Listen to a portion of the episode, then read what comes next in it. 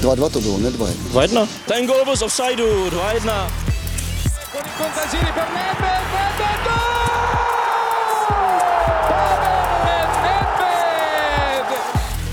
se nebavíme o tom, že to byl fotbal nahoru a dolů. Proč mi dáváte takové otázky?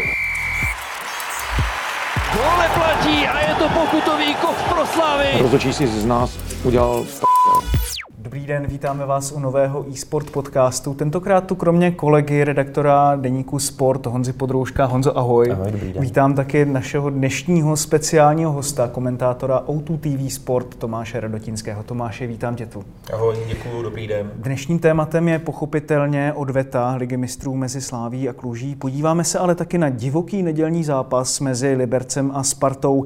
Proč ještě letos v Lize nedošlo k vyhazovu trenérů nebo na telefonu s Michalem Koštuříkem zhodnotíme ligový start jím sledovaných moravských týmů.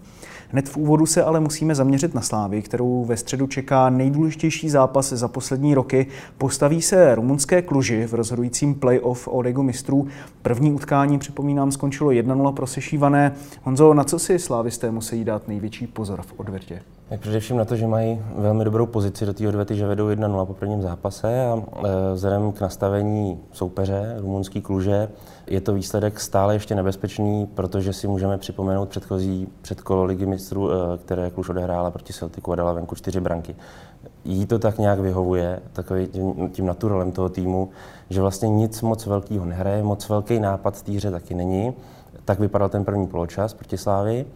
Přesto ale její breaky jsou jako mimořádně nebezpečný a můžeme si připomenout třeba jednu situaci Cukudeana, kdy by mu do toho neskočil David Hovorka včasně, byť to byl docela takový zákrok o šajstlích uh, od Davida, tak uh, to mohl být třeba i gol. Slávě se s tím, s tím vyrovnala velmi dobře a teďka ta odveta vlastně se ponese v tom duchu, jestli ustojí tu svoji jako vynikající pozici a to, že už tomu vlastně skoro každý věří, že ta Liga mistrů je tak blízko, že je strašně, že by bylo strašně hloupý to promarnit. Tomáši, my jsme zažili dvakrát, kdy si Slávia z toho prvního zápasu přivezla vítězství 1-0. Jednou to dopadlo až skoro jako tragickým způsobem, kdy padla se Šachtarem Doněck. Po druhé zase naprostou euforii, kdy na Strahově dokázala přehrát i ve druhém zápase Ajax slavným gólem Standy Vlčka. Kterou verzi ti Slávy připomíná teď víc vlastně z toho letošního roku? No určitě víc z roku 2007 s Ajaxem. Já jsem byl u všech těch pokusů Slávie, často i jako novinář přímo na místě, takže si pamatuju Šachtar, kdy už jsem s laptopem přes rameno stál na schůdkách nad slavistickou labičkou a už jsem se chystal gratulovat trenéru Ciprovi a jít dělat rozhovory s hráči do mixzóny po historickém postupu do ligy mistrů. A když padnul ten gol Voroběje na konci z poslední akce, tak jsem se zase otočil, šel jsem zpátky na místo a věděl jsem, že v tu chvíli je prostě liga mistrů ztracená, že to mužstvo se z toho nezvedne. A tehdy Slávia nebyla mužstvo s vítěznou mentalitou. To mužstvo mělo vnitřní problémy. Pár měsíců předtím ztratilo titul v závodu se Spartou, kdy to měla výborně rozjetý, 23 kol neprohrála a už se, myslím, skoro viděla s pohárem nad hlavou. A pak přišel kolaps a v derby na Spartě 1-5 definitivně v tom zájemném zápase ten titul ztratila a trenér Cipro říkal, že by některým svým hráčům přál, aby šli tou uličkou rozjásaných spartianských fanoušků na tiskovku. A i když někteří z nich odešli, tak eh, jsem věděl, že v tom týmu je něco špatně, že prostě bude dlouho trvat, eh, než se to napraví, takže mě vlastně to, co se stalo se Šachtarem, ani nepřekvapilo. Tehdy to byli většině druzí a potom to dokázali vlastně zlomit tím zápasem s Ajaxem. Takže ti ten tým připomíná víc eh, vlastně tu verzi 2007. Určitě, určitě. Dlouhodobě se to mužstvo buduje velice dobře, je poskládaný nejenom základní sestava, ale celý ten kádr. Má tam vítězné typy hráčů, má trenéra, který tomu dokáže vštípit jednak eh, správný charakter, správnou mentalitu, ale i způsob hry a taktiku. A jsou tam i výborné individuální výkony, bez kterých to samozřejmě nepůjde. Tehdy na Strahově s Ajaxem eh, čaroval Martin Vaňák, Standa Vlček podal jeden z životních výkonů a i další hráči se připojili a myslím si, že i teď jsou slávisté schopni najít dva, tři typy hráčů, kteří je potáhnou za tím postupem. Ještě mě napadá trošku odbočka jinam. Eh, když Slávia postoupí do základní skupiny ligy mistrů, čekají samozřejmě 100 milionový bonus, který je pro ně důležitý samozřejmě nehledě na velké čínské investice i vzhledem k tomu, aby mohla být trošku víc finančně nezávislá právě na majitelích a případně si i pojistit, kdyby se náhodou něco stalo, což se samozřejmě stát vždycky může.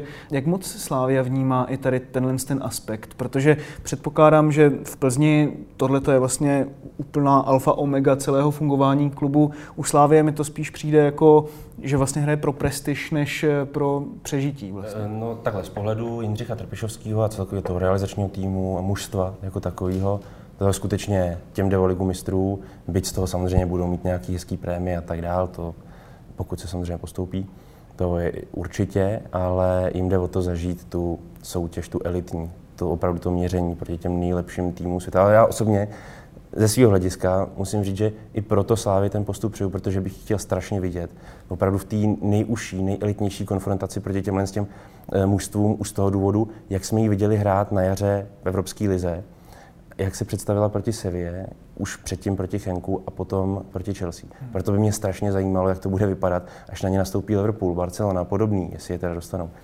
Ale pokud se vrátíme zpátky k těm financím, tak to je fakt otázka vyloženě na úzký vedení klubu a na to, jak to mají vůbec nastavený s čínskými majitelama, protože není vyloučený, že ten zisk, řekněme, že postup je to zhruba 400 milionů korun, může přetýct vlastně, eh, protože čínský majitelé to samozřejmě nějakým způsobem dotují, investují do toho klubu, tak si budou chtít nějakou část třeba i ponechat.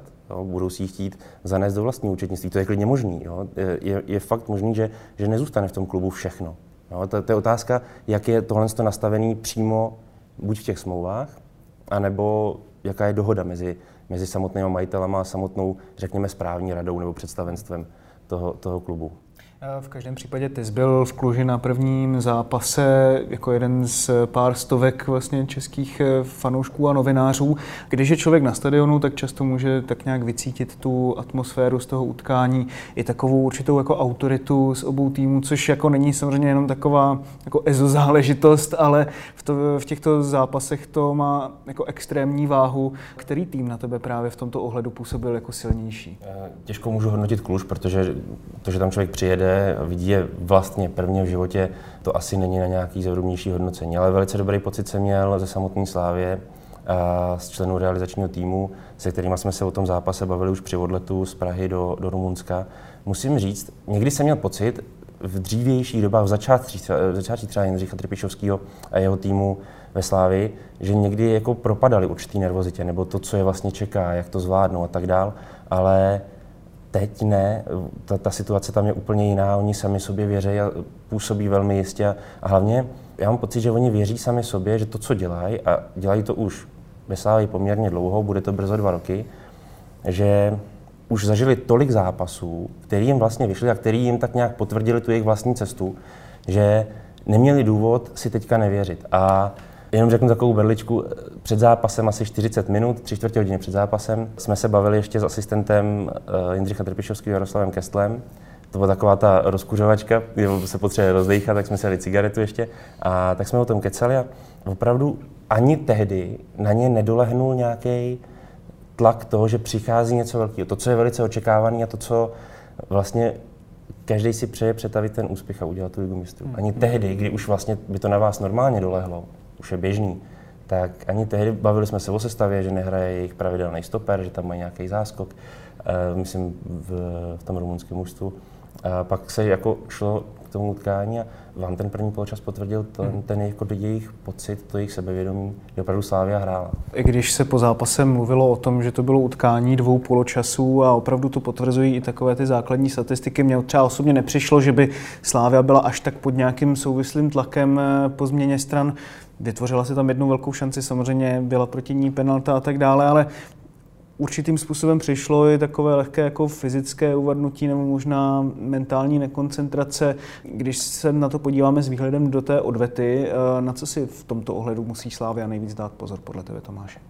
Já si myslím, že to souviselo možná přece jenom s tou nervozitou. Mluvil o tom i trenér bezprostředně po zápase, velmi střízlivě to zhodnotil a on ví, že čím víc se to bude blížit, tím samozřejmě hráči to budou mít v hlavách víc a víc Ale možná je dobře, že Kluž ve druhé půli takhle varovala před tou odvetou, že neusnou na Vavřínech, že opravdu uh, budou maximálně koncentrovaní, aby ta odveta dopadla dobře, aby to zvládli. A ještě si myslím, že u trenéra Trpišovského rozhoduje hodně faktor štěstí, že on je šťastný trenér, tak jako třeba Pavel Vrba. On v těchto okamžicích, kdy se to láme, má štěstí. Některý trenéři ho mají, někteří nemají, on patří mezi ty vyvolené, kteří ho mají, takže na to spolehám. Čím si vysvětlíš, že ho má? No jde mu naproti, asi. že on skutečně v těch, těch zápasech, jako byla Sevilla, ale i hodně dalších, tak on prostě zvolí nějaký správný řešení a, a tomu potom vyjde. Tak je tam potom třeba šťastný odraz míče nebo cokoliv.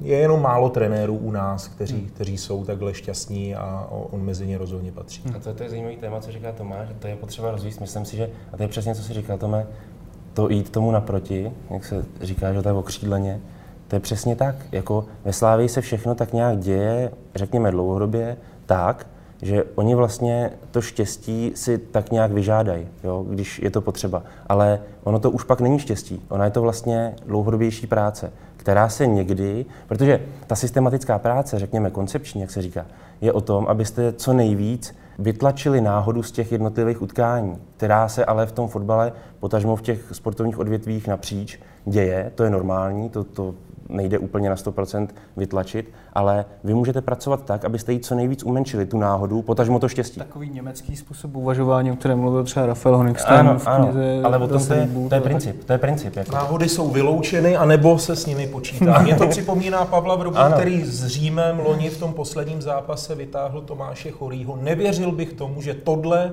bude hráč, který rozhodne o vítězství nad Římem, o postupu do ne. Evropské ligy, ale prostě jemu to vychází. Hmm. On taky na co sáhne, to se mu daří. A myslím si, že eh, v tomhle jsou ty, ty dva trenéři momentálně tady jednoznačně vepředu před ostatními.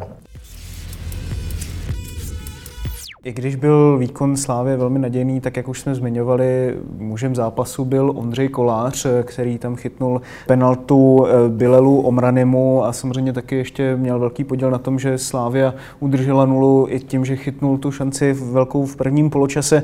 Nakolik to pro něho ta chycená penalta může být určitým jako transformativním zákrokem pro jeho kariéru ve Slávi na to, eh, na jakým způsobem na něho budou pohlížet eh, fanoušci. Já se jenom ještě vrátím velice na chvilku k tomu, co říkal Tomáš, tomu druhému poločasu. Souhlasím s tím, že pro Slávy jedině dobře, že je ta kluž takhle postrašila. Že jim takhle jako ukázala, že bacha, když nás podceníte, anebo si začněte dělat trošku na řešti, co chcete, tak my vám umíme jako zatlačit oči. Hmm. Jo, řečeno takhle jako expresivnějc.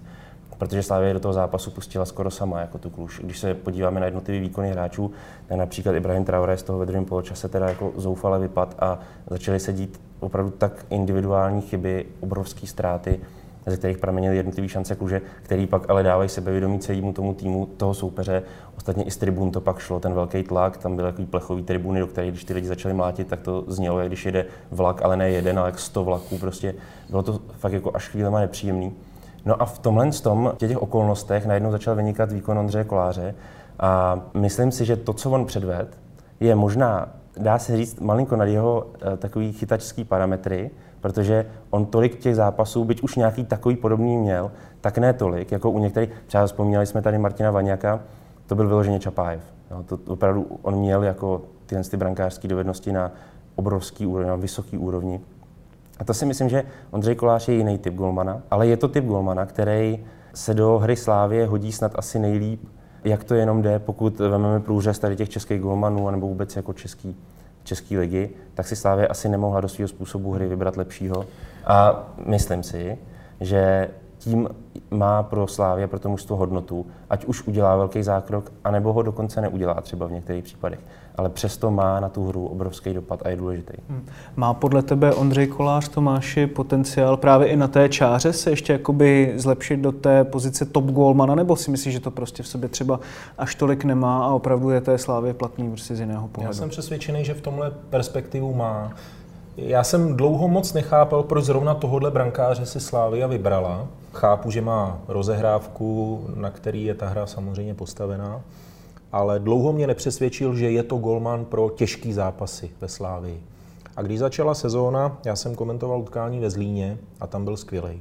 Chytil několik šancí soupeře A po zápase jsem říkal asistentovi Jardovi Kestlovi, tak dneska konečně mě ten kolář přesvědčil, že je to golman, který vám může vychytat opravdu velké věci, velké zápasy a podržet to mužstvo a chytit něco navíc. A od té doby si myslím, že eh, opravdu on si drží tuhle tu stabilní formu. V celé sezóně dostali jeden gól. Jo. Ta obrana eh, jsme mysleli, že bude, že bude děravá, že bude zranitelná po odchodu těch dvou stoperů z Afriky.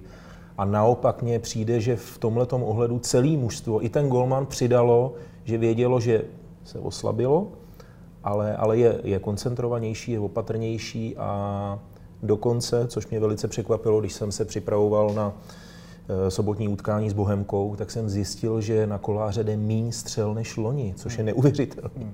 To mě eh, docela zajímá tady tohleto. Hodně se zmiňovaly africké věže v souvislosti s vynikající obranou Slávě, ale samozřejmě taky častou mantrou je, že i brankář samozřejmě hodně zasahuje do té organizace obrany. Jak moc se angažuje Ondřej Kolář v tomto směru ve Slávě, podle tebe? Jako myslíš do organizace obrany? Přesně jako? tak. Jednoznačně největším způsobem. Pokud se budeme bavit o největším rivalovi Slávě Sparty, tak to je jedna z největších slabin jejich. To, že Florin Nica, ač je to vynikající golman, na čáře, reflexy, vynikající brankářský umění, tak ale on nemá schopnost organizovat obranu, protože on je z toho vyloučen vlastně jazykovou bariérou. To je obrovský problém. A ten golman tím, že vidí před sebou úplně všechno, vidí celou hru, nemá nic za zádama, už jenom vlastní síť, no tak je to na něm, aby tohle spolu pomáhal jako organizovat.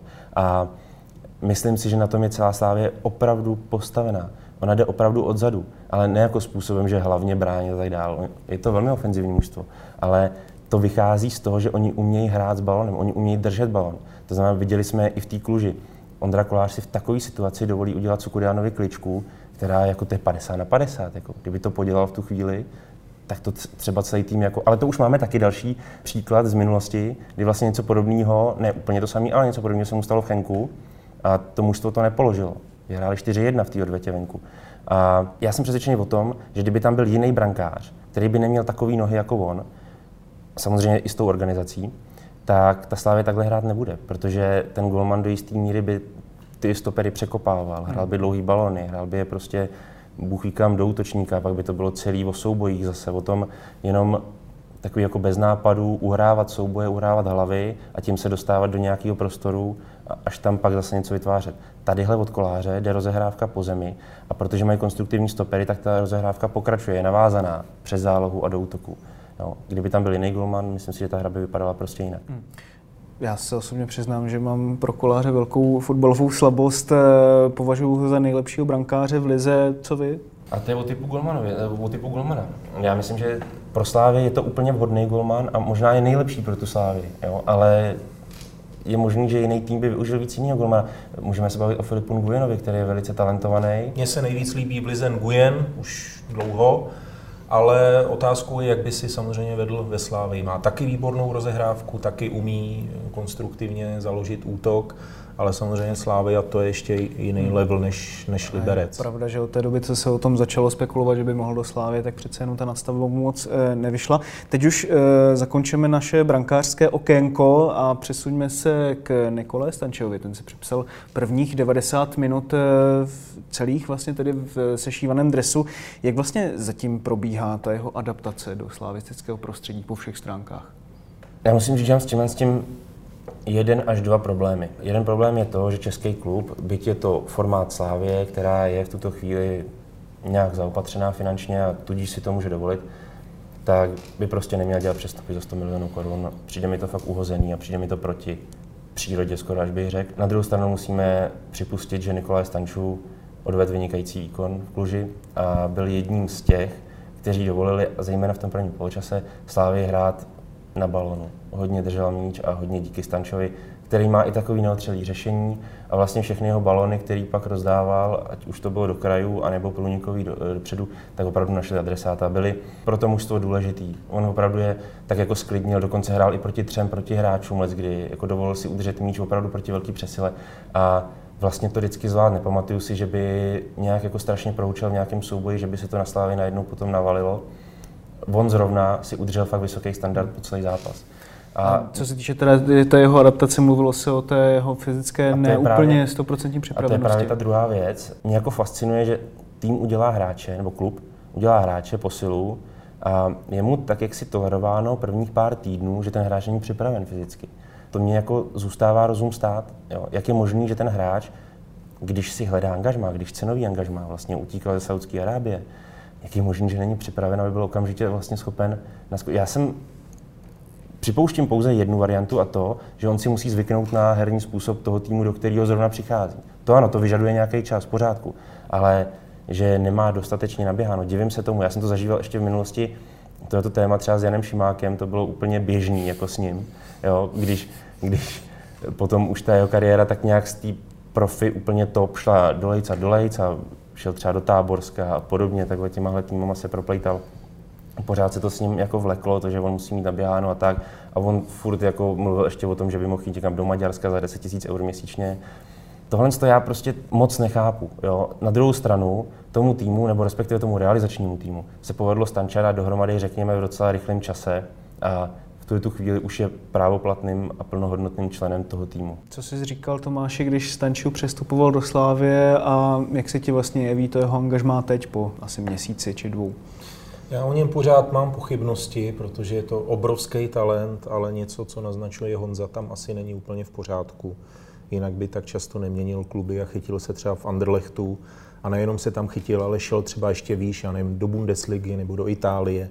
Prostě je to talent eh, od Boha, mohl by být stejně slavný jako Hadži, ale není. A, a teď proč? Na to si musí odpovědět on sám. Slávě jeho Galatasaray. No? Eh, Já jsem říkal Jirkovi Verbovi, že když eh, v každém tom zápase dá gol nebo přihraje proti Kluži, tak se zaplatí. Protože Slávia postoupí a on bude zaplacený, ta investice bude dobrá. Ale z dlouhodobého hlediska eh, jsem opatrný, jak, jak Slávii pomůže, protože v poslední době hodně střídá kluby, a vždycky to jeho angažmá třeba nadějně začne a potom to postupně upadá a už si hledá nového zaměstnavatele. Takže eh, musí mě přesvědčit o tom, že je to skutečně nejenom obrovský talent, asi nejlepší fotbalista v naší lize, ale i hráč, který je schopný na sobě pracovat tak, aby v tom ideálním fotbalovém věku, do kterého se teď dostává, skutečně prožil ten zenit výkonnosti. Je to jako strašně důležité, co Tomáš říká. Je opravdu zvláštní, že hráč s takovým renomé, jak se o něm mluví už dlouho, vlastně jde z Anderlechtu a jde přes Českou ligu, pak zakotví v Saudské Arábii, pak se vrací do České ligy, ale to není vzestup kariéry, že z belgické ligy do české to není směrem nahoru. Hlavně do té Saudské Arábie. No, teda, no. dokonce mám pochybnosti o tom, jestli je to udržená laťka, jako aspoň v té rovině. Navíc se mluvilo o nějakém zájmu ze série A z Bundesligy, to bylo neuskutečněno, tak jako kde je pravda, je to zvláštní, jo, že ta jeho kariéra se ubírá tímto směrem, ale přitom se o něm mluví jako o vynikajícím fotbalistovi. Jo, a je to takový nenaplněný, pořád se čeká. Tam je jiná věc, možná důležitější, protože ve Spartě on podle mě ten svůj talent nemohl rozvinout úplně na 100%, jelikož ten tým nepříliš funguje, nebo respektive skoro vůbec nefunguje a tím pádem tam umírají i jednotlivé individuality. On trochu taky, byť on ještě se dokázal z toho nějakým způsobem vysekat. Ale eh, ve Slávě si myslím, že je daleko větší možnost ten talent opravdu rozvinout a ty svoje schopnosti být jako výrazný a třeba si opravdu i pomoct té kariéře. Já bych to dokonce formuloval tak, že když se nezlepší ve Slávii, kde se zlepšují skoro všichni hráči, nebo úplně všichni hráči, tak už ho můžu odepsat, tak už se prostě nezlepší nikde. Ale v každém případě, jestli se zaplatí, jak jsi říkal, podobně jako třeba Igor Gluščevič, tehdy ve Spartě. Přesně, tak to, ten dal jeden gól a zaplatil to, se. abychom tady, abychom tady, tady dovršili toto historické okénko, ale v každém případě vraťme se k té odvetě, jak by k ní Slávia měla přistoupit a takticky se vypořádat se soupeřem podle tebe, Tomáši. No tak jakože pořád ještě o tom není rozhodnuto a samozřejmě na rozdíl od Celtiku, který byl vzadu neuvěřitelně zranitelný, tak, tak vycházet z té zajištěné obrany. A, a myslím si, že ať už postupným útokem nebo breakama nebo standardkama má na to, aby si ty šance vytvořila, aby, aby ten gol dala. Ale ta obrana je základ Slávy, zatím na začátku sezóny funguje nad očekávání dobře, ať už golman nebo stopeři, nebo i třeba Tomáš Souček, který na rozdíl od minulé sezóny tolik se nedostává do zakončení, nechodí tolik do šestnáctky. I on je asi obezřetnější a ví, že to mužstvo se oslabilo o odchod dvou klíčových stoperů, takže se třeba víc drží vzadu. a, a neútočí tolik, nedává tolik branek, ale prostě tohle, tohle je základ. Liga mistrů se nehraje na to, kolik šancí se vytvoříme, kolik gólů dáme. Ta se hraje jenom a jenom na výsledek. A teď už ani ne na výsledek, teď už na postup. Prostě máme náskok 1-0, hrajeme na postup. Musíme uhrát postupový výsledek. Slávia teď učinila o víkendu 10 změn v sestavě, stejně dokázala přijet klokany 4-0, v podstatě si připsala nad Bohemian tuším snad nejvyšší výhru v samostatné uh, historii České ligy. Připomíná ti to takový ten jarní scénář, kdy se po výhře v Chenku jistým způsobem jako očpuntovala herní pohoda, uvolněnost, sebevědomí? Částečně ano, ale tohle je podle mě ještě level vejš, to je ještě posunutý, protože 10 změn je jako neuvěřitelné množství podstatě jen Ondřej Kůdela byl v základní sestavě v Kluži a teďka proti Bohemce. A přesto ten tým, ačkoliv tam byly pár minut nějaký herní výpadky, kdy Bohemka se trochu dostávala do zápasu, zejména kolem 25. 30. minuty prvního poločasu, tak to je další silný téma u Slávě. Tak ta Slávě pořád působila na to, kolik změn v té základní sestavě bylo. Sehraným dojmem. Jo? Ty, ty hráči, byť eh, Josef Užbauer trošku jako to brzdil, že že ta sehranost samozřejmě nemůže být taková, že jim to občas sráželo nohy při presinku a tak dále, ale tohle to je, to je hezký, jako mít takovýhle problémy, skoro bych řekl. Hmm. Jo. Protože vlastně tomu týmu se dařilo do útoční fáze. Eh, Bohemka měla vlastně jednu takovou nějakou pořádnou šanci. Tu měl, jestli se domnívám, David Bartek, nebo kdo... Měli jednu střelu na bránu. Střelu na bránu, kterou Markovič musel vydat. Ano, to bylo ano. střílený centr, ano, nebyla ano. to ani vyložená ano. šance. Takže ta Slavě se s tím vyrovnala vlastně jako skvělým způsobem, ačkoliv měla 10 změn. A to je zase o té dlouhodobé práci. To je o tom, že ten klub, respektive jeho vedení, konkrétně spíše jeho sportovní vedení, ví, jak zhruba má vypadat složení kádru a ví to na příští sezónu už během jarní části. Dělá se to opravdu s předstihem a to je potřeba. Opravdu vědět, s kým už tak nějak nepočítám, anebo koho dokážu oželet z hráčů a koho chci přivádět, tím to chci vlastně udržet ten standard anebo ho povýšit. A ačkoliv odešlo z mužstva dva vynikající stopeři, tak ta Slávia si přesto ten standard drží a drží si ho, i když udělá 10 změn sestavě. Je to jako skutečně před tímhle klobou dolů a jako posiluje to i její sebevědomí, si myslím. Ehm, když si vezmeme v potaz to, že eh, Slávia tam má spoustu hráčů, kteří můžou nahradit eh, sami sebe, tak eh, koho si myslíš, že by Jindřich Trpišovský třeba z těch deseti hráčů, kteří se dostali na hřiště proti Bohemians, mohl dát i do základní sestavy v odvetě? Mně se strašně líbil Josef Užbauer, ale chápu, že na té evropské úrovni prostě nenastupuje tak často z důvodu, který všichni víme, prostě ta jeho pohyblivost není, není taková jako třeba u Traoreho nebo Krále.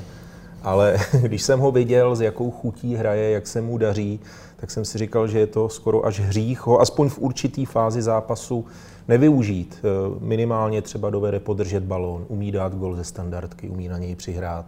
Takže neříkám do základní sestavy, ale rozhodně by se o něm mělo uvažovat, protože hrál v báječné pohodě. Rozdával krásný balony, dal, dal gol, věří si a, a je, je to hráč, který je schopný prostě tomu týmu pomoct. Jo.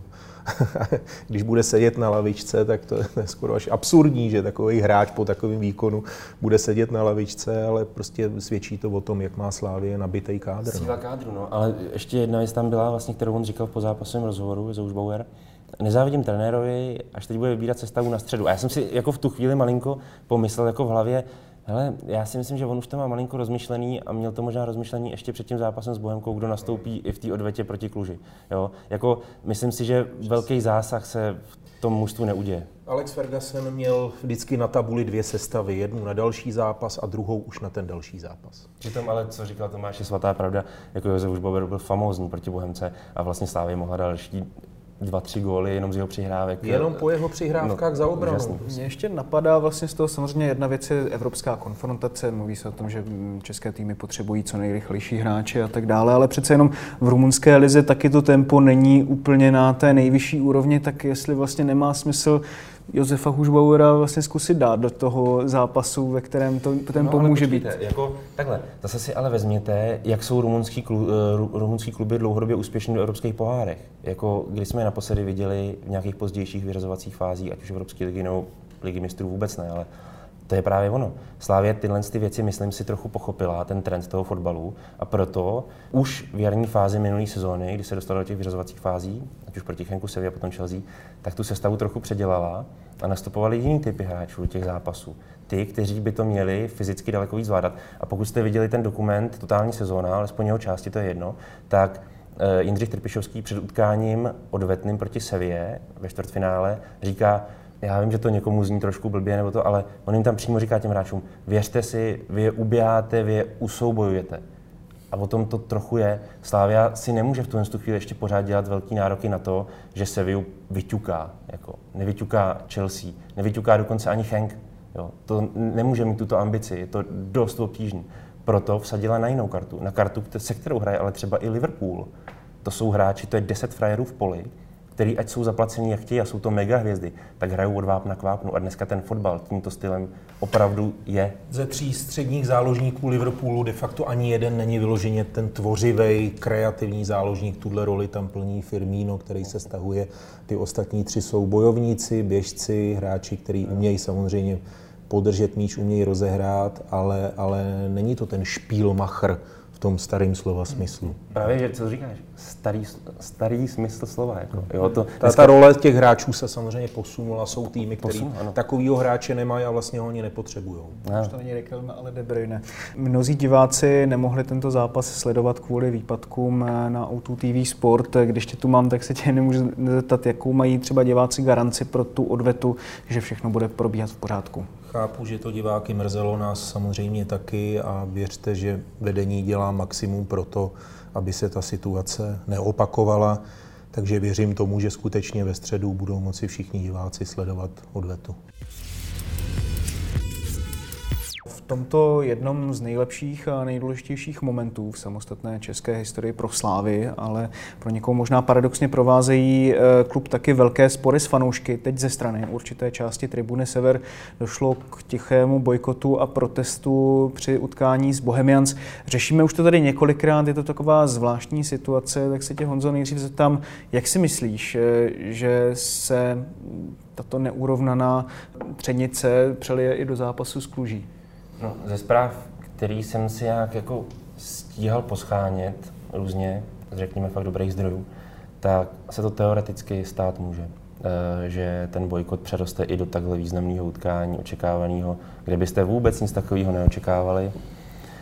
Ale teoreticky to možný je. Ta situace je ale tak zapeklitá a zamotaná. A teďka tím myslím vztah tribuny Sever a vztah úzkého vedení klubu, nebo to můžeme klidně zúžit i na samotného předsedu představenstva Jaroslava Tvrdíka, že hledat, kdo je v tomto sporu ten, kdo má pravdu a ten, kdo bazíruje na těch správných principech, to je tak obtížný říct a postavit se na jednu či druhou stranu je v podstatě jako chyba i profesní, protože oni opravdu, když se do toho podíváte do hloubky, tak i jedna, i druhá strana má svůj kus pravdy, ale má taky i svůj kus chyby v tom celém příběhu. A teď bude opravdu záležet na tom, aby jak Tribuna Sever, respektive část Tribuny Sever, a samotné vedení klubu našlo nějakou společnou řeč v tom smyslu, že pojďme nebazírovat až tolik na těch principech a ustupme si navzájem v některých věcech. Protože já věřím tomu, že jakoby Jaroslav Tvrdík od nich cítí určitým způsobem podraz eh, od tribuny Sever, co se vlastně stalo například eh, v zápase se Sigmo Olomouc. Ale to je zase problematický téma, protože samotná tribuna Sever, potažmo drtivá většina fans, možná úplně všichni slavistický fanoušci, se totálně distancují od lidí, kteří udělali to, co se stalo proti Sigmě. Jo, to vlastně nemá nic společného s jádrem slavistických fanoušků. Jsou v podstatě kriminálníci, jak už byli i tím vyšetřováním, bylo tím vyšetřováním zjištěno. Na druhou stranu, tribuna Sever bazíruje na principech pyrotechniky a to je problematický, pokud to vylučuje vůbec stadionová legislativa v Česku a návštěvní řád klubu. Další věc je samotná choreografie.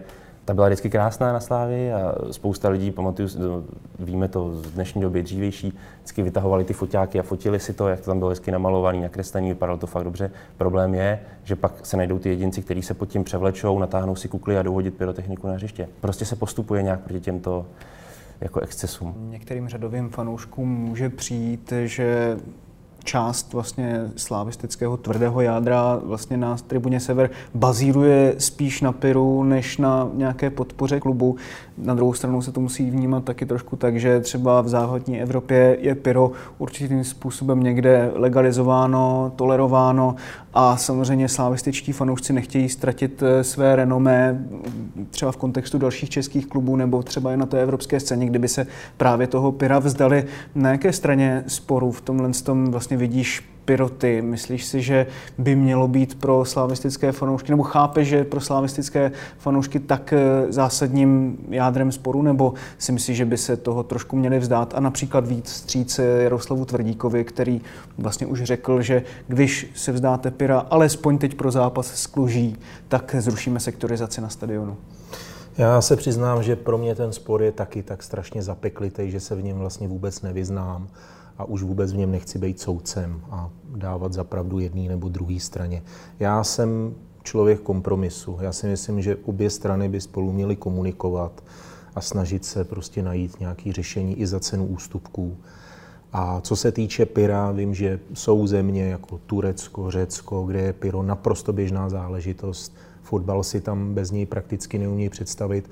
A ne, nevím o tom, že by se tam zavíraly stadiony nebo tribuny, protože někdo hodil někam světlici nebo, nebo dýmovnici. Čili i v tomhle se u nás musí postupovat vůči těm fanouškům citlivě. Vždycky bude určitá část fanoušků toho tvrdého jádra, se kterými je ta komunikace nemožná, se kterými se prostě nemůžete dohodnout na ničem a ty slušní to za ně budou odnášet.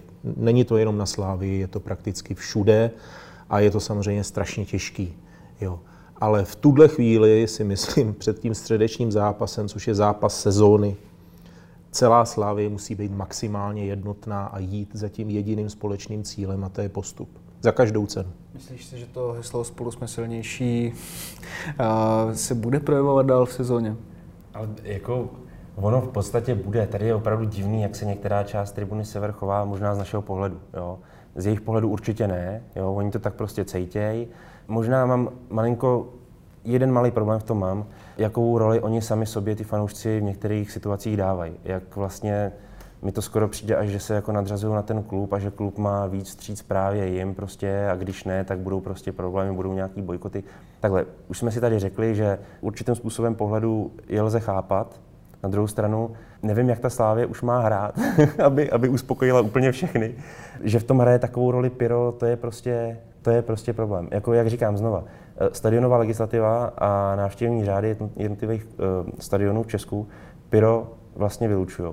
Vůbec nevím, uh, jak to, že je potom tady to téma takhle velký. Tomáš řekl správně ty příklady Řecka, Turecka. Jasně, ale tam je na to takový pocit už nahlíženo úplně jinak, jo, na to Pyro my pořád jsme jako na půli cesty, že vlastně jedna část si ho vlastně neumí odepřít a je pro ně naprosto běžnou součástí a tou skvělou součástí toho fandění, který, kterou udělá tu atmosféru.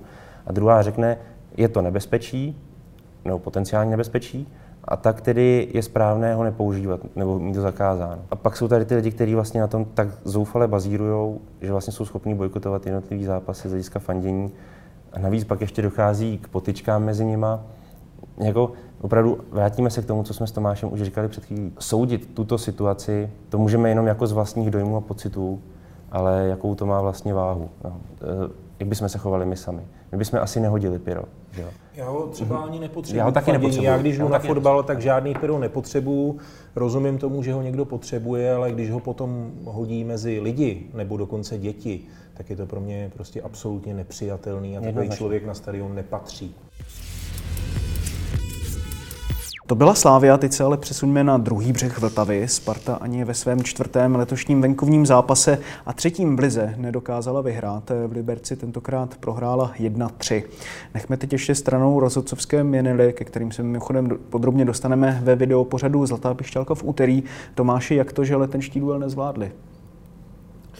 Stejné chyby, stejné známky. Opakuje se to neustále. Já si vždycky vzpomenu na Tomáše Pospíchala, já se hodně často vracím k jeho životopisu, který už je starý skoro 30 let.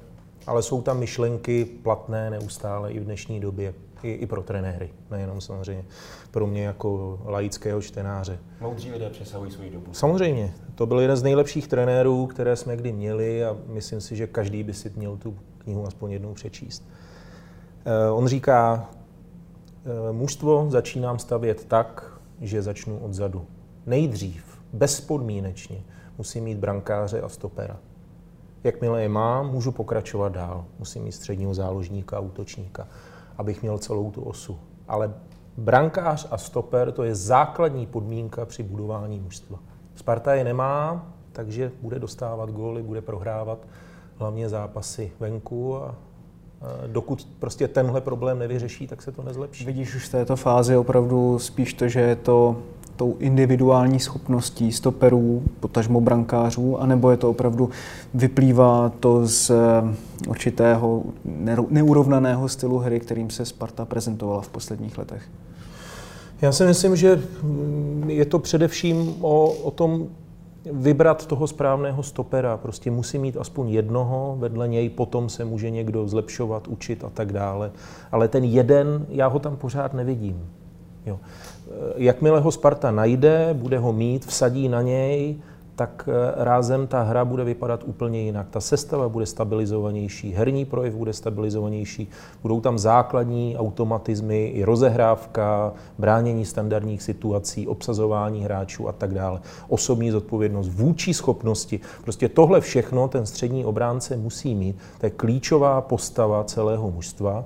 A dokud Sparta takového hráče nenajde, tak se prostě její hra nezlepší. Nejenom defenzivní hra, ale hra celého mužstva jako taková. A tím pádem ani výsledky. Z čeho podle tebe, Honzo, pramení ty neustále kiksy spartanských stoperů? No, no, když mluvíte o Spartě a o jejím jako rezavění pomalu tři roky, a opakuje se to furt, jak říkal Tomáš, ty stejné chyby a to, tak už začnete pomalu lenivět o tom furt mluvit. Ale takhle obecně řečeno, Sparta nejde dopředu. Jo, vůbec Ani nedělá. Ne, uh, vůbec nedělá kroky dopředu. A bude složitý to vysvětlit, ale pokusím se o to. Uh, když uh, Václav Vílek přišel do Sparty, tak uh, zhruba vyjmenoval takový nástěn, jak bude, nebo jak bych chtěl, aby vypadala hra Sparty. Začal celoplošným pressingem a tak dál, dal Libora Kozáka dopředu, aby mu to oběhal mezi stoperama, potažmo obráncem a soupeře. To je první celkem taková zvrácená představa, ale dobrý. Začne přípravu s tím, že Semich Kaja se mu vyrobí jako stoper číslo jedna pomalu a přijde první utkání se Slováckem, prohra 0-2 a ve druhém zápase už Kaja není a není ani v žádném dalším zápase. A to znamená, veškerou práci, kterou jste dělali v létě, v přípravě, v podstatě jste po prvním ligovém kole hodili do koše a vrátili jste se na úplný začátek. Neudělali jste žádný krok dopředu, naopak udělali jste možná krok vzad. A to se bude dít na Spartě ještě hodně dlouho, dokud nepochopí, že ten tým potřebuje jistotu ten tým sám, ty hráči potřebují mít jistotu a potřebují, ať to zní sebe okřídlenějc, potřebují důvěru. Potřebují důvěru od lidí, kteří zodpovídají za výběr sestavy a za určování, řekněme, herního stylu toho mužstva. Byť se nám práce Václava Jílka v Signy Olomouc mohla zdát jakkoliv sympatická, tak ve Spartě ji v podstatě popírá, skoro úplně. Jo. Je, potřeba, je potřeba prostě těm hráčům opravdu dát jako čas a Sparta tak dlouho trpí na herní nedokonalosti a na výsledkový ne propady už, ale na výsledkový, na ten úpadek, který se vlastně s ní táhne už opravdu dlouho. Že v tuto chvíli není možný si myslet, že se to bude lepšit tím, že budete dělat neustálý rotace a budete furt hledat ty správní hráče, protože je vlastně nenajdete, protože ty budou pořád náchylný k chybovostem, k velkým chybám. A jak už tady bylo řečeno, vlastně každý útok soupeře potom vypadá pro Spartu úplně fatálně. A ona opravdu dostává góly téměř ze všeho. Ale to je právě v tom, že ti hráči nejsou ukotvení prostě v té hře, nejsou sebevědomí, nemají jistotu. Nemají jistotu na balónu a nemají jistotu ani v prostoru, v té orientaci. To znamená, ztrácejí se v tom, lehce je přehrajete. Pak vznikají chyby typu, já nevím, techniky, buď v rozehrávce, a nebo techniky i v bránění. To znamená, udělá se faul nějaký blbej, je pak z toho gol. Sparta neumí moc dobře bránit ještě ke všemu standardní situace. Je tolik toho, co je potřeba zlepšit, ale to se povede jen tehdy, dokud ta Sparta skutečně najede na nějakou stálost té sestavy. Souhlasíš eh, s Honzou v tom, že trenér Jílek zatím trošku popírá své principy? No tak tu nejúspěšnější sezónu v Olomouci, kdy vlastně to dotáhl až do evropských pohárů, tak odehrála stabilizovaná sestava, já nevím, 13-14 hráčů možná, na které sázel tyhle z těch 13-14 hráčů musí Sparta najít taky. A dokud se to nestane, tak, tak prostě bude neustále zkoušet, experimentovat, pak třeba jeden zápas vládne jako minule s Baníkem, za týden přijde zase úplný obrat, eh, prostě velký kontrast mezi výkony doma a venku, ale ta sestava se stabilizovat jednou prostě musí. A jak jsem říkal, začíná to odzadu, musí mít brankářskou jedničku, musí mít minimálně jednoho stopera nebo ještě lépe stoperskou dvojici, která si na sebe zvykne a, a bude sehraná. A pak teprve můžu jít dál, pak budu zlepšovat hru směrem dopředu, ale napřed musím zamezit tomu, abych dostával tolik gólů. Hmm. takhle, eh, pokud správně vidíte hráče, správně vidíte fotbal a umíte diagnostikovat, řekněme, schopnosti jednotlivých hráčů, tak jeden jejich špatný výkon každého jednotlivce nemůže změnit tu vaši víru v něj. To znamená, pokud je správně odhadnete, správně to složíte, tak dříve či později vás to musí trefit. Jako tím chci říct, zvedne se to a mělo by se to rozjet. Dříve či později ano.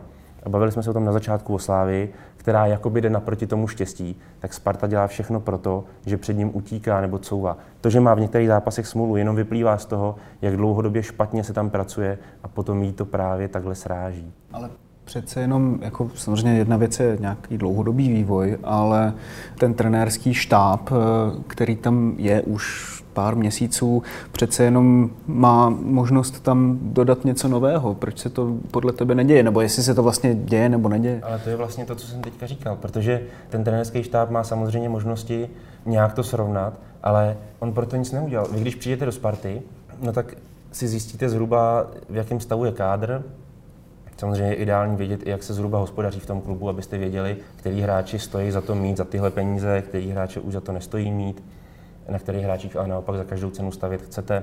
A tuhle tu revizi, ten se audit, musíte udělat úplně jako první věc, a, ale hlavně okamžitě co nejrychleji to vlastně srovnat k obrazu svýmu a pak s tím pracovat.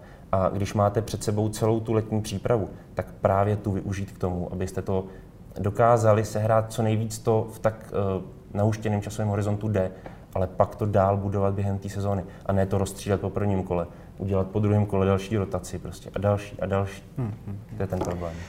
Čtvrtý letošní zápas venku, když počítáme i to utkání v Trabzonu, čtvrtá nevýhra, abych použil takový eh, politický termín. Čím je podle tebe způsobená, Tomáš, ta nemohoucnost na půdě soupeřů? Oproti tomu, že vlastně na letné, i když samozřejmě ty soupeři byli jiní, eh, možná v něčem i příhodnější pro Spartu v té fázi, v jaké se nacházeli, z čeho vyplývá i ta spartanská určitá jako dichotomie mezi těmito dvěma výkony? Je to mentalita, je to samozřejmě obrovská zranitelnost v obraně, psychika, z níž vyplývají ty, ty kolísavé výkony. Já bych trochu zmírnil tu kritiku. Já si myslím, že trenér Jílek potřebuje čas. Jestli má ve Spartě něco dokázat, tak ho nemůžeme hodnotit po šesti kolech plus jednom předkole.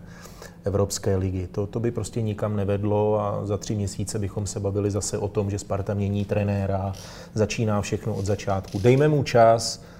Mně se pořád vracejí ty slova Tomáše Rosického, že Sparta potřebuje minimálně dva roky na to, aby se dostala z toho, z toho stavu, do kterého upadla herního a, a výsledkového. Prostě dejme tomu dva roky, za dva roky poznáme, jestli skutečně měl pravdu. Já jsem přesvědčen, že ano. Nevím, jestli to bude s trenérem Milkem nebo s jiným, ale skutečně po šesti kolech hodnotit trenéra, myslím si, že je na to brzy. Byť samozřejmě některými kroky si nepomáhá, jak si říkal Honzo, nejde tomu štěstí naproti a taky ho nemá, to štěstí. Prostě Sparta má neuvěřitelnou smůlu na výroky rozhodčích, které samozřejmě ne možná ve 100%, jak říká trenér Jílek, ale v hodně velké části prostě jdou proti ní i třeba u videa, ale tomu štěstí je potřeba pomoct. No. Hmm. Já jenom, aby to bylo správně pochopeno.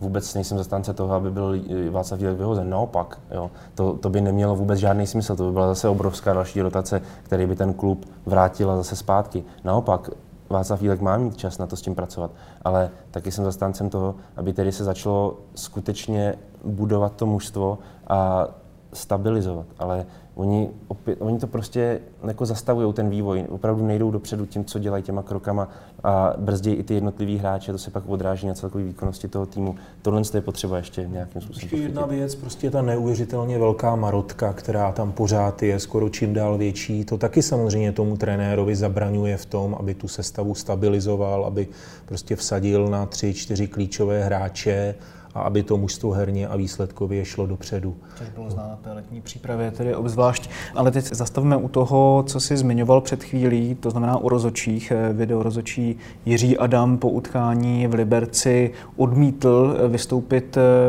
veřejně vlastně s nějakým komentářem k tomu zápasu. Což by neměl, to nám bylo přislíbeno, že když zažádáme o rozhovor, tak patří to, měl vyhovět. Patří to k jeho povinnostem.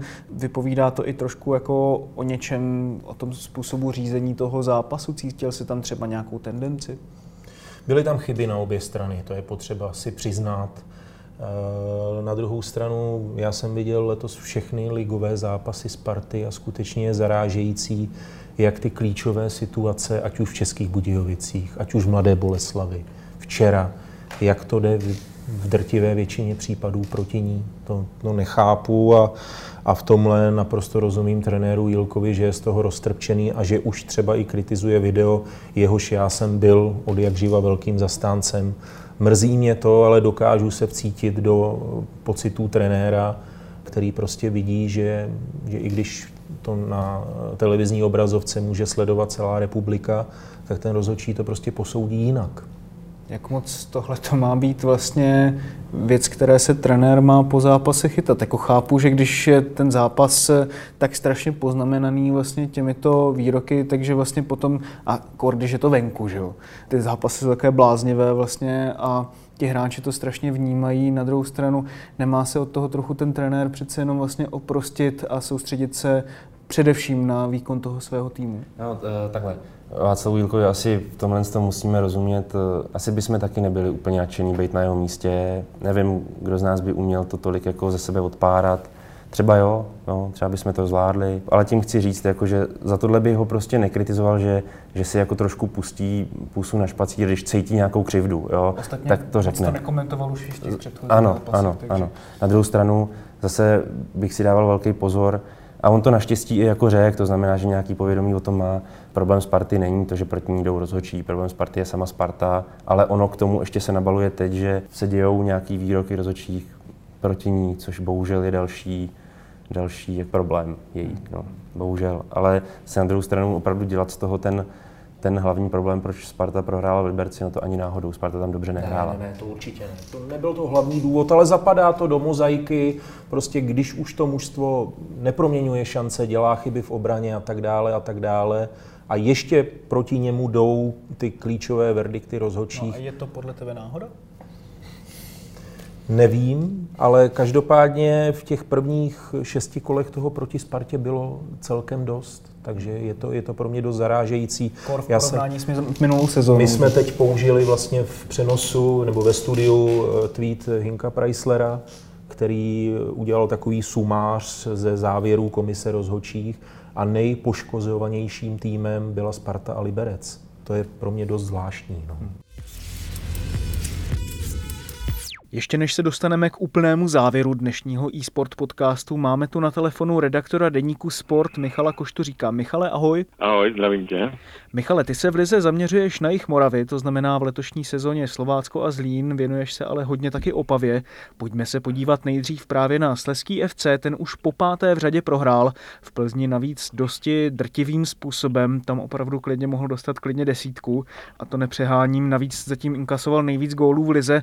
Do jaké míry je v ohrožení pozice trenéra Ivana Kopeckého? Samozřejmě to je věc, která dneska si napadne každého po těch pěti porážkách a výkonech, které mají spíš přestupnou tendenci, když si vezmeme ty poslední dva, doma se Zlínem 0-3 a teďka v Plzni 0-4. Eh, já za sebe nebo to, jak to cítím z toho klubu a jak mám trošku přehled o tom, jak to tam funguje, tak si myslím, že paradoxně ta pozice trenéra Ivana Kopeckého je pořád pevná z jednoduchých dvou důvodů a ten hlavní je asi ekonomický, protože nevěřím tomu, že klub e, má teďka nějaké zdroje na to, aby mohl ukončit smlouvu s jedním trenérem a angažovat někoho odinut kterému by musel něco nabídnout, případně ho vyplatit.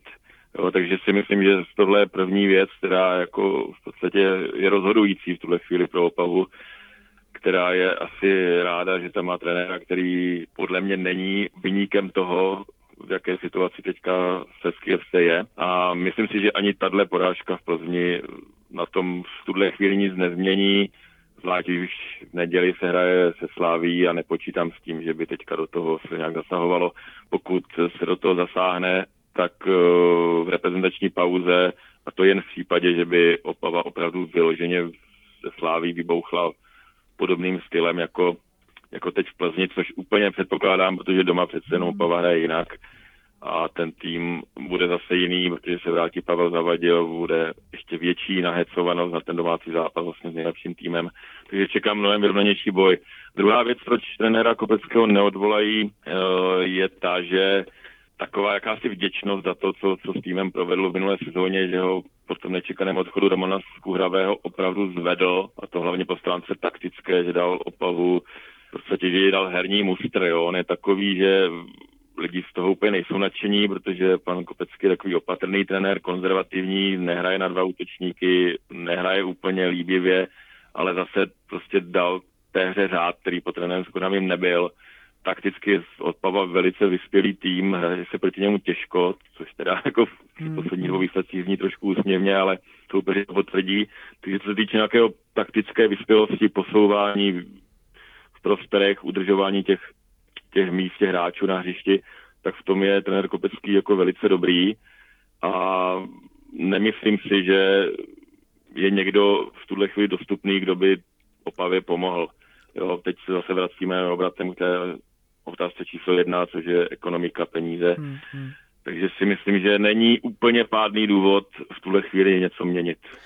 Takže ale myslíš si, že Ivan Kopecký ještě stále dokáže obrátit tu nepříznivou situaci v dobrý rozlet zase, dá se říct, opavský? Eh, no, tím si nejsem jistý. Tím si nejsem jistý. Opava vyhrála si se první dva zápasy, ale vyhrála tak, že s velkým štěstím víceméně na jednu střelu na bránu, ať už v Budějovicích, kde byla horší fotbalově, ať už doma v Cíbrami, kde to byl spíš remízový zápas.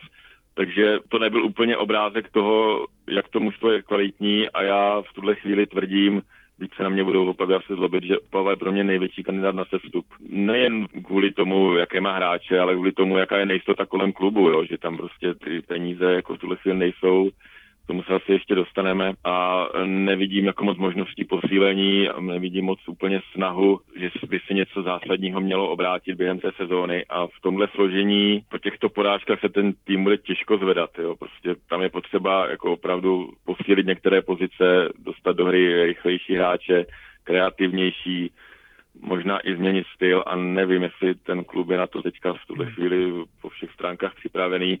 Takže já si myslím, že Opava to bude velice těžké, i když má vynikající fanoušky, tak eh, pro mě to je, kdyby se, kdyby se vyhnula baráži, což znamená umístění do 13. vlastně 14. místa, tak by to byl pro mě malý zázrak nebo určitě překvapení v tuhle chvíli. Rozumím.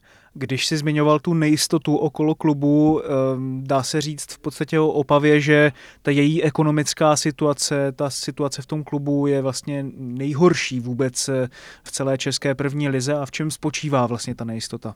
Samozřejmě nevím úplně, jestli nejhorší, to si netroufnu říct, neznám detailně ekonomiku ostatních 15 klubů, ale určitě patří k nejhorším a určitě tam je největší nejistota, jo, protože klub vlastní město, což sice znamená, že ho de facto nenechá padnout, že vždycky ty miliony se nějak odhlasují, protože Opava je fotbalové město a ti radní ve směs fotbal podporují a vždycky se to nějak udělá. Jo. Otázkou je, jakou formou. Mám pocit, že to je i formou půjček, že pokud by se nějaké peníze vydělaly třeba na prodej hráčů, tak by stejně ty peníze šly městu a to by s nimi hospodařilo. Jo. Takže si nemyslím, že když klub prodá za 10 milionů hráči, že 10 milionů půjde zpátky do klubu a, něco se tím zachrání. Takže ta nejistota je velká, ten partner se pořád hledá generální, bylo kolem toho už spoustu dusna na městě i na klubu, mluví se tedy o nějakých Argentincích, o slovenském podnikateli Pórovi, kterého známe z Trnavy, který se angažuje v Bohemce.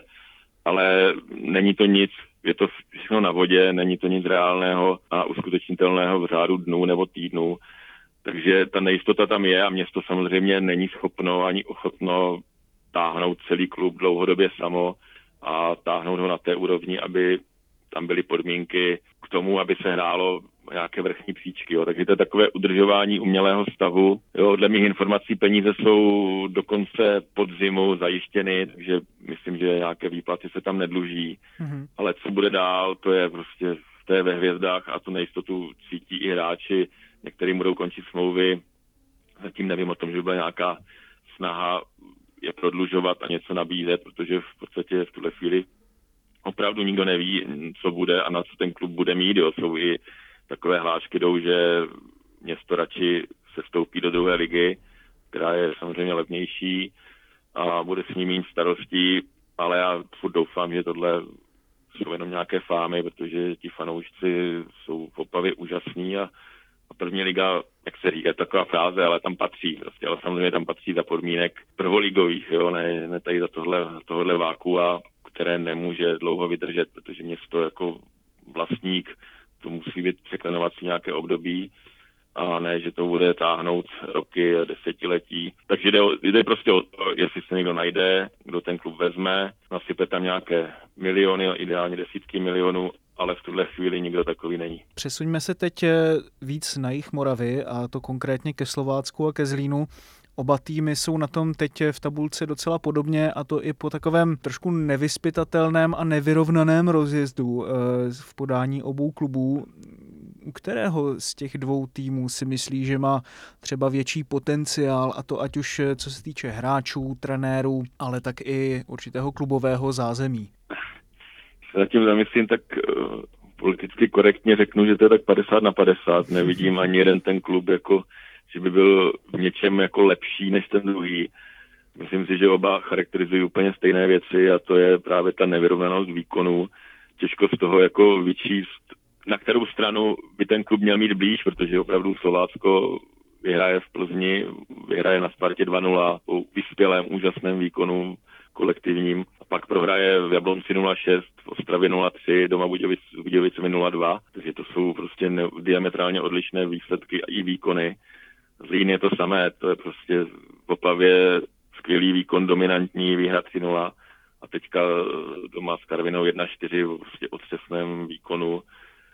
Jo, a opakuje se to, jo. Slovácka, tam to vidím jednoznačně, ten tým je stavěný typologicky tak, že, že umí hrát na breaky, umí hrát do otevřené obrany, takže ideálně venku na hřišti i silnějšího se dokáže díky taktice trenéra Svědíka, který je opravdu na tohle jako výborný, že dokáže ušít tu strategii týmu tak, aby mohl zaskočit i ty favority, velké týmy, takže výhry Slovácka na Spartě a v Plzni rozhodně nebyly náhodné a je zatím prostě práce trenéra Svědíka hráčů, kteří tu jeho taktiku pochopili a přesně dodrželi. A pak přijdou České Budějovice jako nováček na Slovácko a, a Slovácko se strašně trápí, protože musí dobývat obranu a nemá na to hráče, nemá na to dostatečně kreativní hráče, kteří by dokázali tu obranu otevřít a tomu se šíleně trápí. Jo.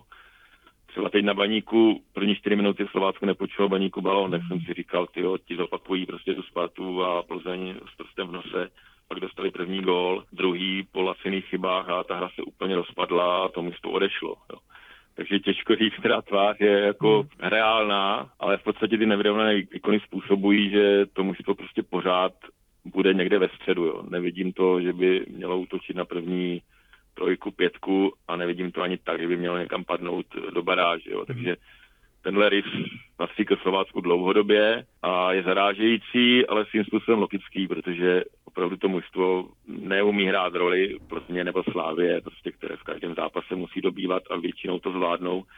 To mužstvo je typologicky postavené na zápasy venku, na zápasy eh, proti silnějším, kde umí prodat ty rychlostní předpoklady a tu taktiku, kterou pan Svědík má zvládnutou velice dobře. Takže předpokládám, že doma bude mít opět problémy. Teďka hrají, pokud se nemýlím, do Boleslaví sobotu a nemyslím si, že by Slovácko Mladou Boleslav mohlo přejet. Myslím si, že to bude opět velice vyrovnané, možná i trápení Slovácka. Jo, a dlouhodobě si nemyslím, že Slovácko může patřit mezi nejlepší, byť trenér Sedík tam odvádí vynikající práci. Um, Ještě k tomu Zlínu, jestli teda malinko, jasně, jasně, to je plus minus podobné, jsem trenér Capa je tam nový, učí tým kombinační fotbal, který jak on říká, někdy je koukatelný více, někdy méně, takže tím ta nevědomost tam je taky, jak jsem říkal, Opavě super, doma s Karvinou špatné, pak po poločase vždycky Liberec, poločas špatný, poločas dobrý, Teplice to samý, občas se fakt na to nedá moc dívat, občas to má už jako parametry, že člověk si říká, to je, to je ten správný směr,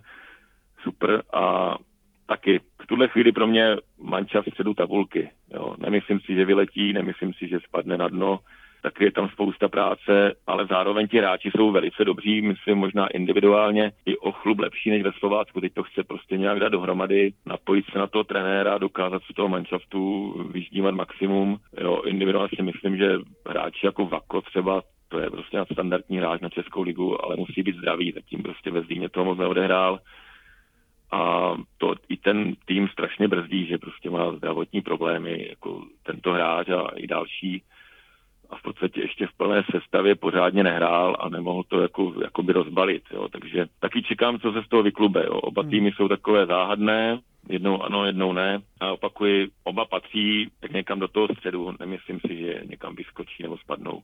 Když to ještě vezmu trošku v širším kontextu, tak přijde mi, že oba kluby jdou na ten úspěch trošičku jinou cestou. Slovácko se více spoléhá na odchovance, zatímco Zlín jde trošku jako zahraničnější cestou nebo internacionálnější cestou, když mám použít tady ten, ten termín. Když se podíváš na to, a ty kluby samozřejmě sleduješ velice podrobně, který z nich má teď v regionu takové, řekl bys, silnější postavení? Přece jenom Zlín už se teď relativně etabloval mezi tou eh, českou elitou prvoligovou, i Slovácko tam vlastně dlouhodobě patří. Trošku budu oponovat, teda jestli to není hmm. blbý, ale za A nemyslím si, nebo už neplatí prostě, že Zlín jde nějakou zahraniční cestou. Když se podíváš na sestavu, tam prostě už skoro žádný cizinec není a tahle cesta právě byla, byla ukončená po té, co přišel trenér Bílek a co se skončilo v Evropské lize. Spíš jsem to Takže, myslel tak, že se jako více spoléhají na přestupy možná než, než ve Slovácku. Jako, uh, jo, jo, ještě ta internalizace opravdu v tuhle chvíli, pokud se nemýlím, tak tam je jako v základu Azacký, Podio, Jaffič, jo, což jsou tři hmm. hráči. A Vacho vlastně teoreticky. Nevím, někdo další, dřív jich tam bylo 7-8. Takže takhle, takhle už to ve Zvíně není, což si myslím, že je dobře. Slovácko, odchovanci, to je takové věčné téma. Někdo Martinovi Svědíkovi naopak vyčítá, že jich moc nestaví, ale já si myslím, že prostě uh, ti mladí tu kvalitu nemají. Jo. To prostě ti odchovanci Slovácka ano jsou, jsou talentovaní, ale ještě na to nemají a proto končí ve druhé lize. Vys Rezek, Machalík, Kubala. Jo, takže i, ani ta cesta Slovácka přes ty odchvance není tak výrazná, jak třeba eh, by si někdo přál, protože pořád ti starší jsou, jsou někde dál. Samozřejmě Lín kupuje hotovější hráče, to je pravda. Jo, neříkám, že za ně dá velké miliony, ale zhání prostě kvalitu, která okamžitě pomůže. Ale Slovácko taky nemá zbytí a musí jít občas touhle cestou, protože ta ekonomická situace ve Slovácku taky není ideální. Prostě, jak si každý říká, co chce, tak jako ty peníze tam taky nejsou moc co slýchám v poslední době. Takže je, je, to, je to takové bachlaté, no. Nikdo velice neví, co bude. A v rámci toho regionu, když se o tom bavíme, tak Zlín je takový, jako je to větší město, je to stabilnější klub, co se týče financí rozhodně, protože pan Červenka to má hodně pod kontrolou, peníze z Evropské ligy jsou na účtu, takže tady nehrozí opravdu žádný kolaps a kdyby ten klub chtěl se rozmáchnout, tak se rozmáchne a, a může ekonomicky patřit mezi třeba top 5-6 klubů v republice a Zlín to dělat nechce, takže jde, jde jinou cestou. I proto třeba zůstává někde v tom středu a, a nevypadá to, že by to bylo v dohledné době nějak jinak. Slovácko musí vyřešit financování a musí vyřešit ten směr, prostě, kterým se vydat. No, jestli, jestli sázet víc na odchovance, to taky může znamenat, že na ně může sázet brzy ve druhé lize. Jo. To nikdo asi nechce v tom klubu, takže proto, proto i teďka ten Svědík sází na starší, zkušenější hráče, protože ti mladí prostě tu kvalitu nemají. Jo. A ti, co ji mají, tak prostě hrají. Což je Trmal, je to Zajíc a teďka vlastně Sašinka ho z Baníku. Jo, někdo trenérovi Sedíkovi vyčítá, že hraje se staršími, nedává šanci odchovancům, ale kdyby chtěl hrát jenom se starými, tak se nevezme z baníku 20-letého útočníka Šašinku nebo 21-letého. Takže on ty mladé naopak preferuje, bych řekl, protože zná z mládežnických reprezentací, ale v tuhle chvíli ty domácí mladé moc nemá. Teď se ještě přesuňme úplně na závěr našeho bloku do Brna. Tam se zdá, že zbrojovka je v poslední době v takovém jako lehkém fotbalovém komatu i podle toho začátku sezóny nad ní je úplně nečekaným způsobem Líšeň, která loni zvládla ten velice dramatický boj o druhou ligu a teď eh, vnesla obrovskou euforii i na vlastní stadion, který tedy byl expandován vlastně na druhou ligu a za nedlouho se oba týmy střetnou. Je to vlastně poprvé po ani nevím jak strašně dlouhé době, kdy jsou dva brněnské týmy v jedné lize, buď tedy té první nebo druhé. Myslíš si, že Líšeň má na to, aby se v druhé lize usadila natrvalo? Líšeně samozřejmě překvapení pro mě, já jsem tam byl, mluvil jsem s tím majitelem klubu, který mě ochotně provedl po tom areálu, který tam hezky roste, přestavuje se, natírá se, buduje se, takže to bylo velice sympatické. Já mám rád tyhle menší kluby, prostě někde v uličkách, kde, kde to fakt jako, když řeknu blbě, voní fotbalem a je tam velké nadšení, chodí tam 1500 lidí, což je tak jako zhruba úplně kapacita, moc více tam nevejde. Takže je to takové příjemné oživení, hlavně co se týče hry týmu, protože trenér Machálek vyznává velice ofenzivní fotbal a naučil hráče tento ofenzivní fotbal používat i ve druhé lize, když to řeknu blbě. Jo.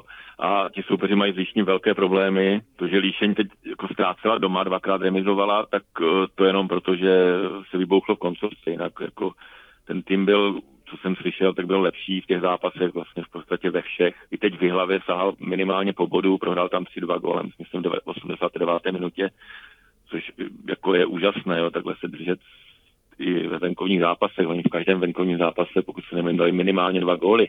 Jo, to je jako neuvěřitelný nováček.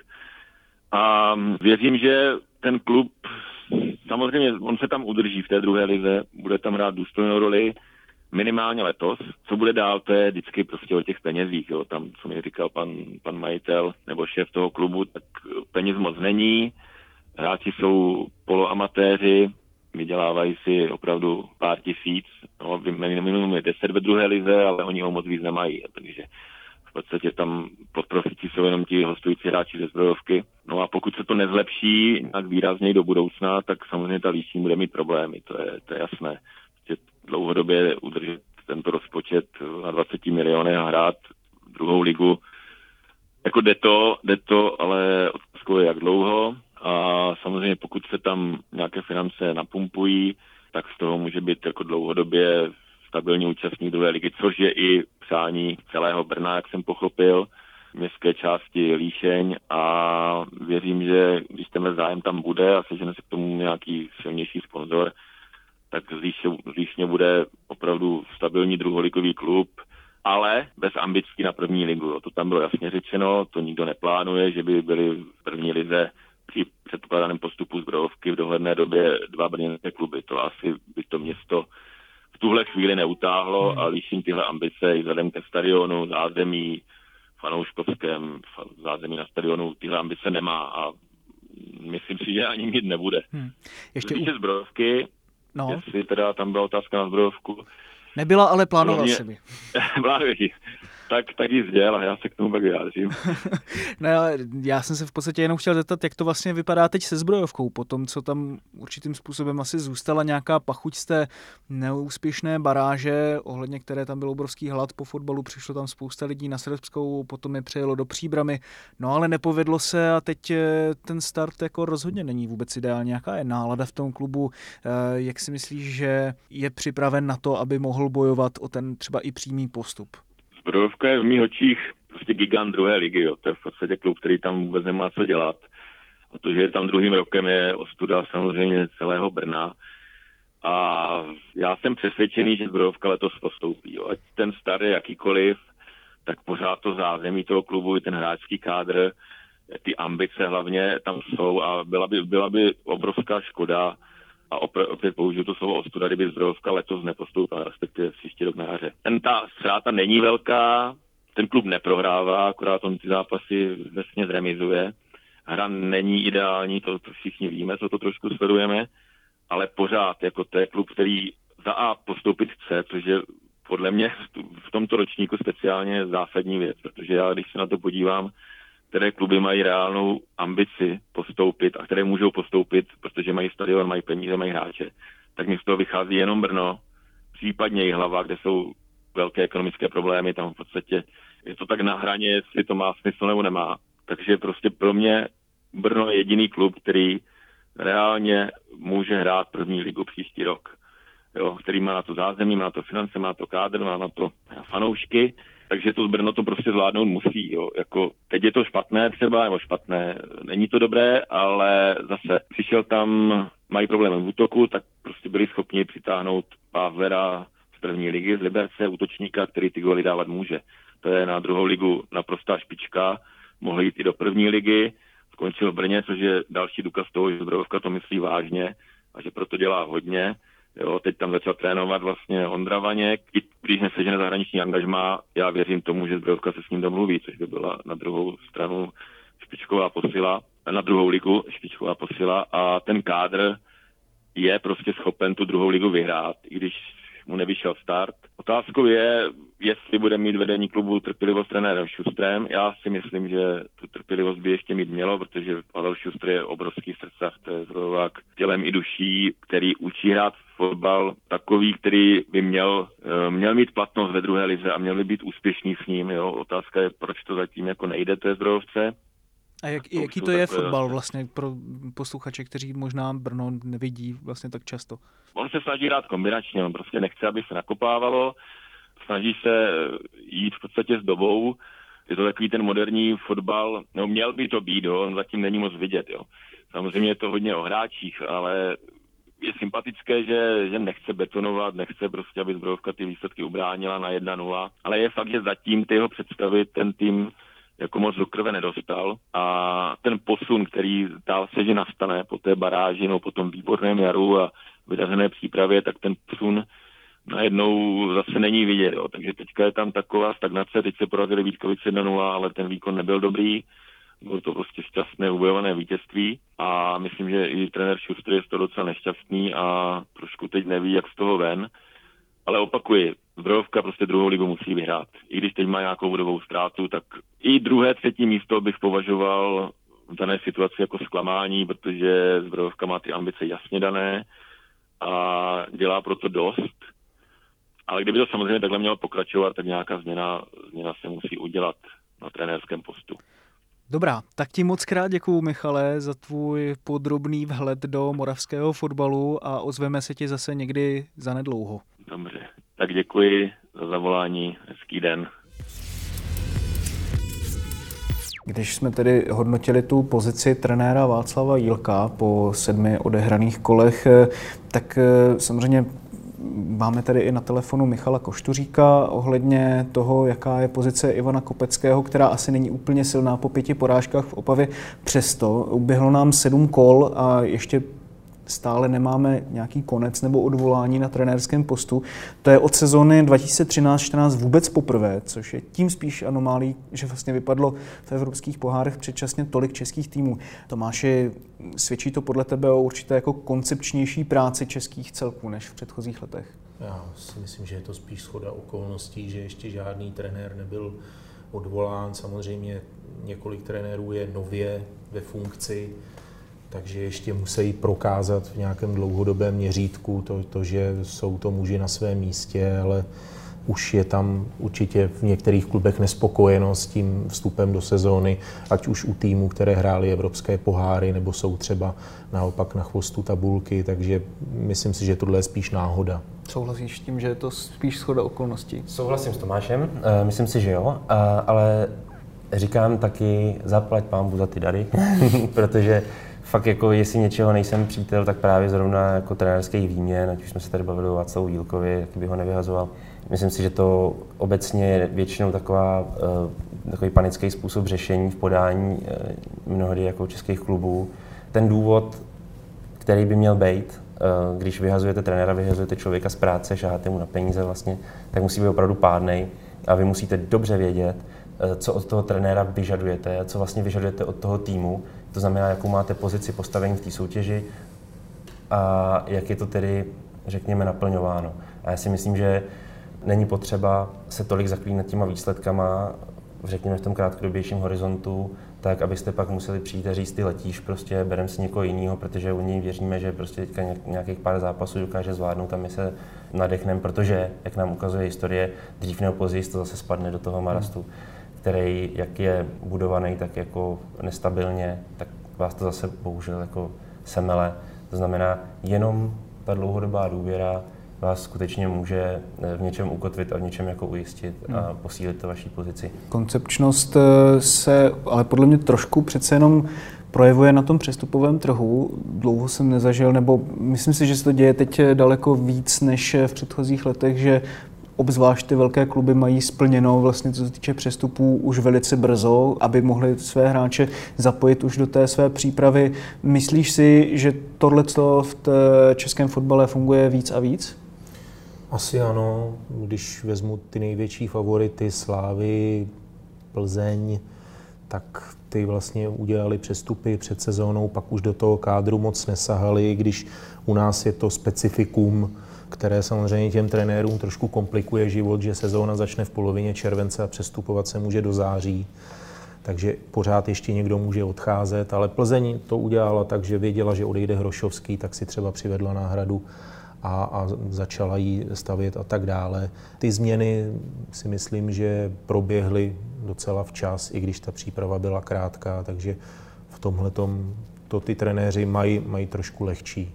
No, na druhou stranu, když se eh, vypadne z poháru, tak hned se začne přetřásat samozřejmě pozice trenéra. Před týdnem jsme se bavili o Pavlu Verbovi, který teď asi trošku se uklidnil tím dobrým výkonem, vítězstvím, ale, ale dál asi bude pod tlakem, protože ten, ten vstup do sezóny nebyl dobrý.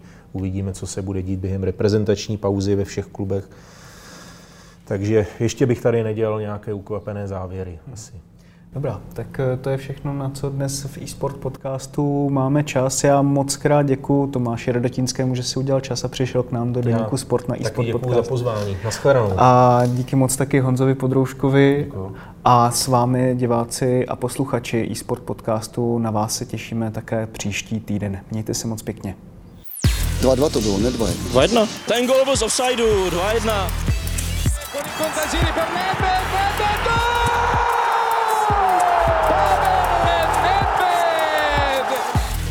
Se nebavíme o tom, že to byl fotbal nahoru a dolů. Proč mi dáváte takové otázky? Gol neplatí a je to pokutový kov pro Slavy. Rozhodčí si z nás udělal